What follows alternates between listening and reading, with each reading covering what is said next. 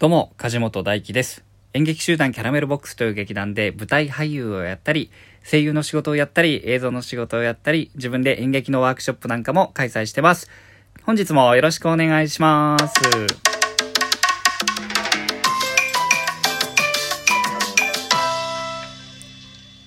え今日は2月の8日月曜日ですね。今日も、えーたくさんギフトをいただいてますんで、えーそちらを紹介してから先に行きたいと思います。ありがとうございます。えーね、このラジオトークではギフト機能というのがありましてですね、この、えーアプリから見るとですね、ギフトを送るっていう項目がポチッと、あの、あるんですけども、ポチッとある。そそれをポチッと押していただきますとですね、あの、様々なギフトが、あの、見られますんで、あのね、面白いんでよかったら一覧見てみてください。あの、送っていただきますととても励みになります。ありがとうございます。えっ、と、ちさとさんからですね、えー元気の玉と、えー美味しい棒をいただきました。ありがとうございます。あと、こちらは DJ 特命さん。あ、えー無記名だとね、多分 DJ 特命さんってなるんですけど、にから、えー元気の玉いただきました。ありがとうございます。届いてますよ、元気の玉ね。元気の玉なんていくらもらっても本当元気になるばっかりですからね。ありがとうございます。えーこちらも、えー匿名の方ですね。匿名の方、ありがとうございます。えーコーヒーの微糖と、美味しい棒をいただきました。もうコーヒーの微糖と美味しい棒あればさ、もうおやつじゃんおやつタイムじゃん 完璧ですよね。もうね、完璧におやつタイムが、充実したおやつタイムが過ごせますから、ありがとうございます。えー、ほんとね、ギフト機能、もうギフトね、えー助かります。励みになりますよ。本当に嬉しいです。あと、ラジオトークではお便りも募集してます。質問、感想、相談。ね。今、主にですね、えー僕が俳優になるまでという連載を朝はお送りしてるんですけれども、それに対する感想でもいいですし、全く違ったね、えー質問、全く違った相談でも何でも構いません。え送っていただけたらと思います。メッセージを送るという項目から送れますので、えどしどしお待ちしております。あとはですね、リアクションボタン、もう相変わらず皆さんもうちょっと飽きてきました？えーハートとですね、えっ、と、ニコッとしたニコちゃんマークとネギが並んでると思うんですけど、えーどれかをね、こう、聞きながらね、え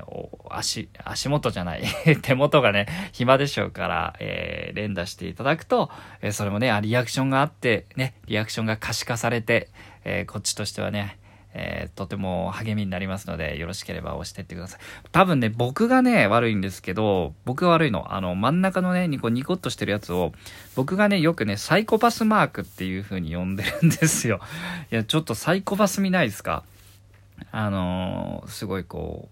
う、なんていうか、純然たる笑顔というか、なんていうの、こう、カラッとしすぎてて笑顔が、サイコパスだなって思うんで、サイコパスマークって言ってたらね、まあ人気がない。この真ん中のやつが。僕のせいですよ、これ。もうみんなサイコパスマークは押したくないんだね。うん。まあ、あの、お好きなね、ボタンを押していただければと思ってます。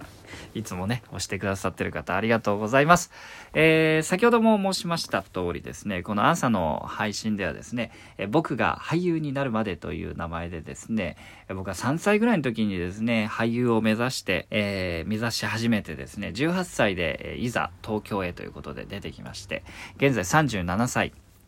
えー俳優をやりながら生活してるんですけれども、えーその道のりをね、えーどういうふうに今この状態で、え俳優をやってるのかっていうことをゆっくり連載形式でお届けしております。え昨日はですね、まあ、今大体僕が、えー2014年ぐらいに生存していた、生存していた、えー2014年ぐらいの話をしてるんですけれども、えー劇団でね、なかなか出演機会に恵まれない時にですね、えーあなたなら書けますって言ってくれて、えー主演をね、僕にやらせていただいたっていう、えー恩人がいるっていう話を、えー昨日させてもらったんですけれども、え今までの話が気になる方はですね、え僕が俳優になるまでというタイトルのものも、ものを遡っていただけたらと思っております。えそしてですね、まあ、2014年はね、そういった意味ではかなりこう、天気の年といいますか、いろんなことがガラリと変わった年でですね、まあ、お芝居に向かう時の、まあ、自分のことしか考えられなかったところからですね、とにかく共演者のこと、お客さんのこと、だから自分じゃなくて他者のことを考えようしっかりと、えー、他者にベクトルを向けようと思って、えー、お芝居を始めると全然違う景色が見えたよっていうのも2014年ですしまあそういうふうに、えー、劇団街ですけど初主演をやらせてもらったのも2014年ですし、えー、この年の冬にですね、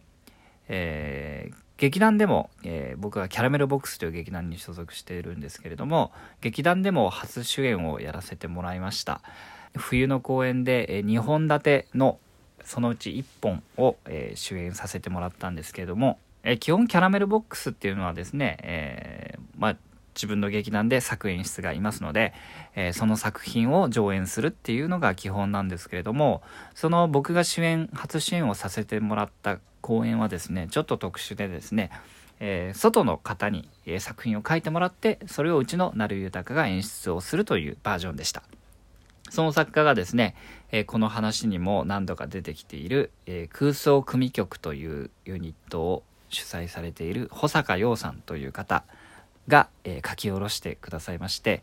そうですね僕がそのお芝居に対する意識が変わるきっかけをくれた人まあ恩人ですよね、まあ、恩人がまた僕の初主演で、えー、キャラメルボックスに作品を書き下ろしてくれるっていうのはこれは何とも、えー、嬉しいことだし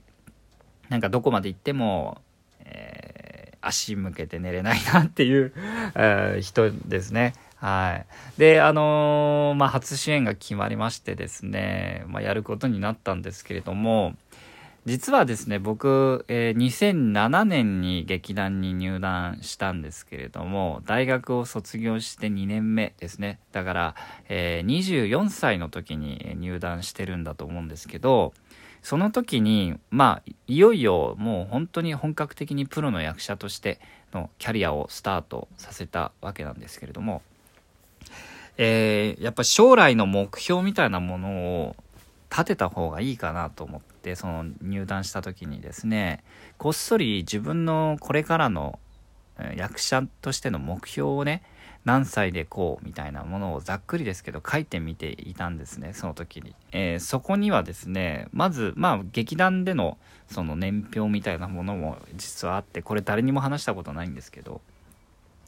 え、まあ24歳ちょっとまあ遅めのスタートではあったので、えー30歳で、えー、劇団で主演をやるっていう風にその年表には書かれていました。はい。で、えー、いざ、え、2014年の冬に、え、主演をやることになったんですけども、えー、その「太陽の棘」っていうタイトルのお芝居だったんですけれどもその「太陽の棘の」え、初主演の舞台の初日が12月10日でした2014年の12月10日です。えー、僕誕生日が12月の9日なんですね、えー、その2014年12月10日その「太陽の棘」の初主演の初日はなんと僕が31歳になって2日目です。あのー、その時思いました。あの、これをね、あの、予定通りと思うかどうかは、まあ、人それぞれだと思うんですけど、え、僕の中では、目標、夢が叶わなかったなって思ったんですよ。生意気にも。ね。あんだけ劇団で干されかけた人間がね、何を言ってるんだって話なんですけど、30歳で、えー、主演をやるっていう目標を立てて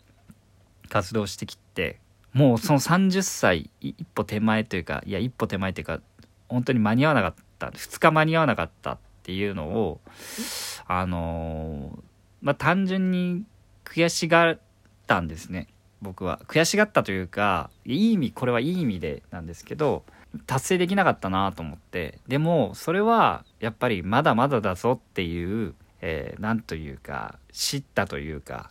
うん、まだ目標自分が思い描いた目標には届いてないんだぞっていうことだと思って、えー、より一層頑張ろうって思える出来事だったんですね。うん、なのでそこから僕はまたそれから先の、えー、目標というか、役者としてのこうこうありたいみたいなものを練り直すきっかけになりました、えー、実際にその舞台、えー、主演舞台の内容だったりその先の話はまた明日以降お話ししていきたいと思っております。今日も最後まで聞いてくださってありがとうございました、えー、このラジオトークではですね、えお便り募集してます。質問感想相談何でも、え募集しておりますのでどしどしお送りください。あと今日初めて聞いたよっていう方もですね、ぜひフォローボタンをポチッと押してですね、これからの話追いかけていただけたら嬉しいです。それではそれでは今日も皆さん素敵な一日をお過ごしください。それではまた明日